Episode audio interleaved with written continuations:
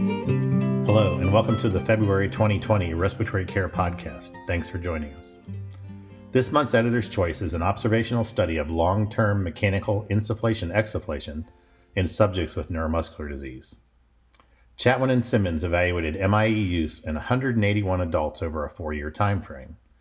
They report that MIE devices were most commonly provided to subjects with a cough peak flow of less than 160 liters per minute. Median settings were notable for an insufflation pressure on average 10 centimeters of water pressure lower than the exsufflation pressure. The inspiratory flow was set to high in all subjects. Interestingly, subjects with a tracheostomy had the greatest adherence to treatment. Nearly all patients were also receiving ventilatory support, and the mean duration of MIE use was 17 months. Brenson and Benditt provide commentary on the science of MIE and the quest for optimum settings. The focus on cough peak flow, we believe, is misguided. The flow bias is the major determinant of secretion movement during MIE. The work by Volpe and co authors showing that a flow bias of about minimum of 17 to as much as 30 liters per minute is important to mobilize secretions. Additionally, you have to consider the problems in patients with neuromuscular disease who also have bulbar invol- involvement, where too high inspiratory pressure can be associated with collapse of the larynx, as described by Anderson. Cerrone et al. evaluated the impact of speaking valves on ICU mobility in tracheostomized subjects. In a small cohort of subjects with a primary diagnosis of pneumonia, the Perme score was used to determine and evaluate mobility. Subjects had to be able to tolerate 30 minutes of speaking valve use to qualify for the trial. Subjects who tolerated speaking valve use had improved mobility compared to those who could not use a speaking valve. Roberts contributes an accompanying editorial detailing the strengths and weaknesses of this study. He notes selection bias and observes that mobility primarily includes up and into the chair. He also notes that many of the advantages of a speaking valve might be provided simply by increasing the PEEP. Windmuller and colleagues evaluated physical exercise and CPAP in subjects after coronary revascularization in a randomized controlled trial. The control group started rehabilitation immediately postoperative with breathing exercises and passive mobilization, progressing to active exercise, ambulation, and stair training. The intervention group added exercises on a cycloergometer combined with CPAP on the second to fourth postoperative day. While the sample size was limited, the CPAP cycloergometry group had a shorter duration in the ICU. Liu et al. studied the stride to stride fluctuations during walking in subjects with COPD and non COPD subjects. Subjects walked on a treadmill for three minutes while gait variability and movement patterns were qualified. The figures from this paper are pretty interesting, and you should take the chance to look at them. Control subjects had a more consistent organization of the hip and knee joint movement patterns compared to subjects with COPD. Control subjects also adapted to speed changes, whereas subjects with COPD did not. The author suggests that the reduced consistency in the organization of movement patterns may be a contributing factor in falls experienced by COPD patients. Sakai and others evaluated cough peak flow as an indicator of cough strength to determine if cough, cough peak flow was associated with an aspiration risk in subjects with pneumonia.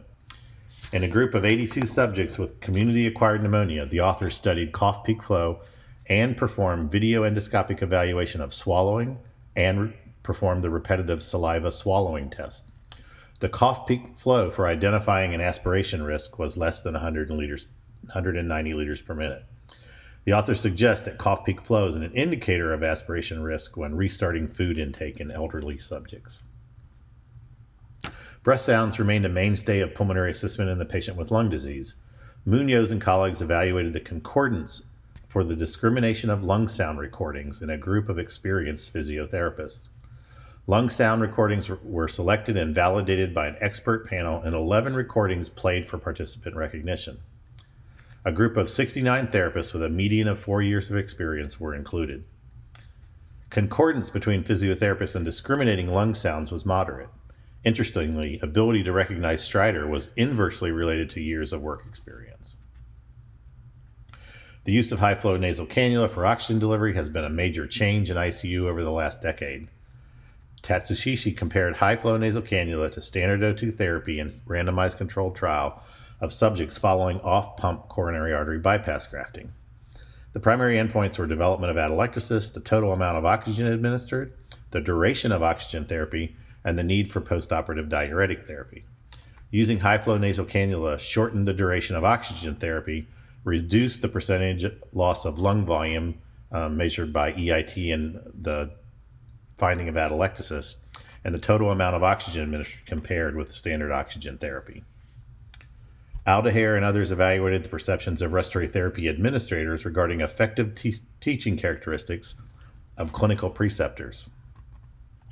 The authors used a cross sectional survey of administrators using a Likert scale covering the domains of professional competence, relationship with students, and personal attributes. Participants showed the most interest in the professional competence of clinical preceptors, followed by personal attributes and relationship with the students. The authors conclude that the role that role modeling and showing genuine interest in patients and their care were the most effective teaching characteristics of clinical preceptors. DORACE evaluated limb function in COPD subjects and a group of normal controls using the six minute ring board test. Reduced upper limb strength and endurance in COPD subjects is a common finding. During the testing, subjects were assessed by electromyography, near infrared spectroscopy, and gas analysis.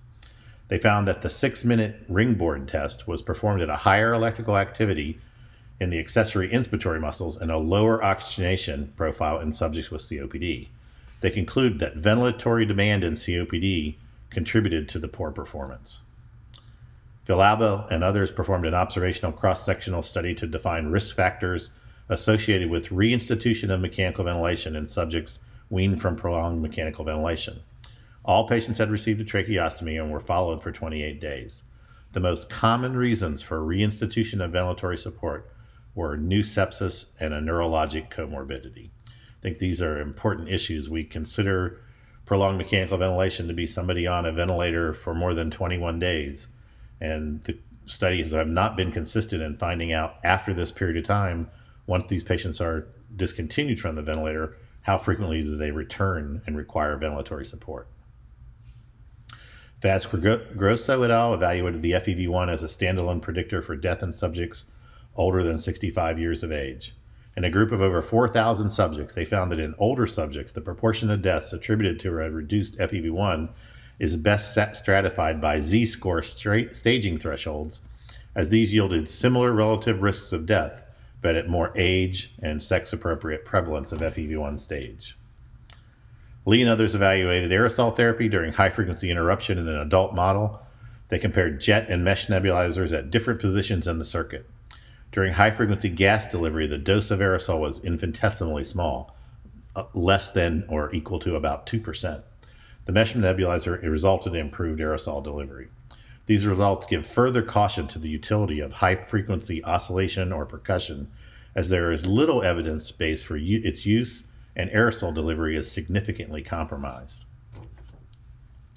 Hay provides a systematic review of the signs and symptoms of asthma. They include 67 studies, including over 57,000 subjects. Asthma severity was dependent on several symptoms, consisting primarily of wheezing, breathlessness, chest tightness, and cough. They suggest that a combination of symptoms to be included in a diagnostic based questionnaire to aid in early diagnosis. Turcios provides an update on cystic fibrosis. This review focuses on lung pathology and summarizes new developments on the diagnostic approach of cystic fibrosis, current therapeutic modalities, novel therapies targeting the basic genetic defect, and lung transplantation, transplantation are also reviewed. We appreciate your continuing to listen to the Respiratory Care Podcast and look forward to our podcast for next month. Thank you. To receive the content of this and past issues of the journal, visit our website at www.rcjournal.com. There you can also subscribe to receive podcasts of future issues.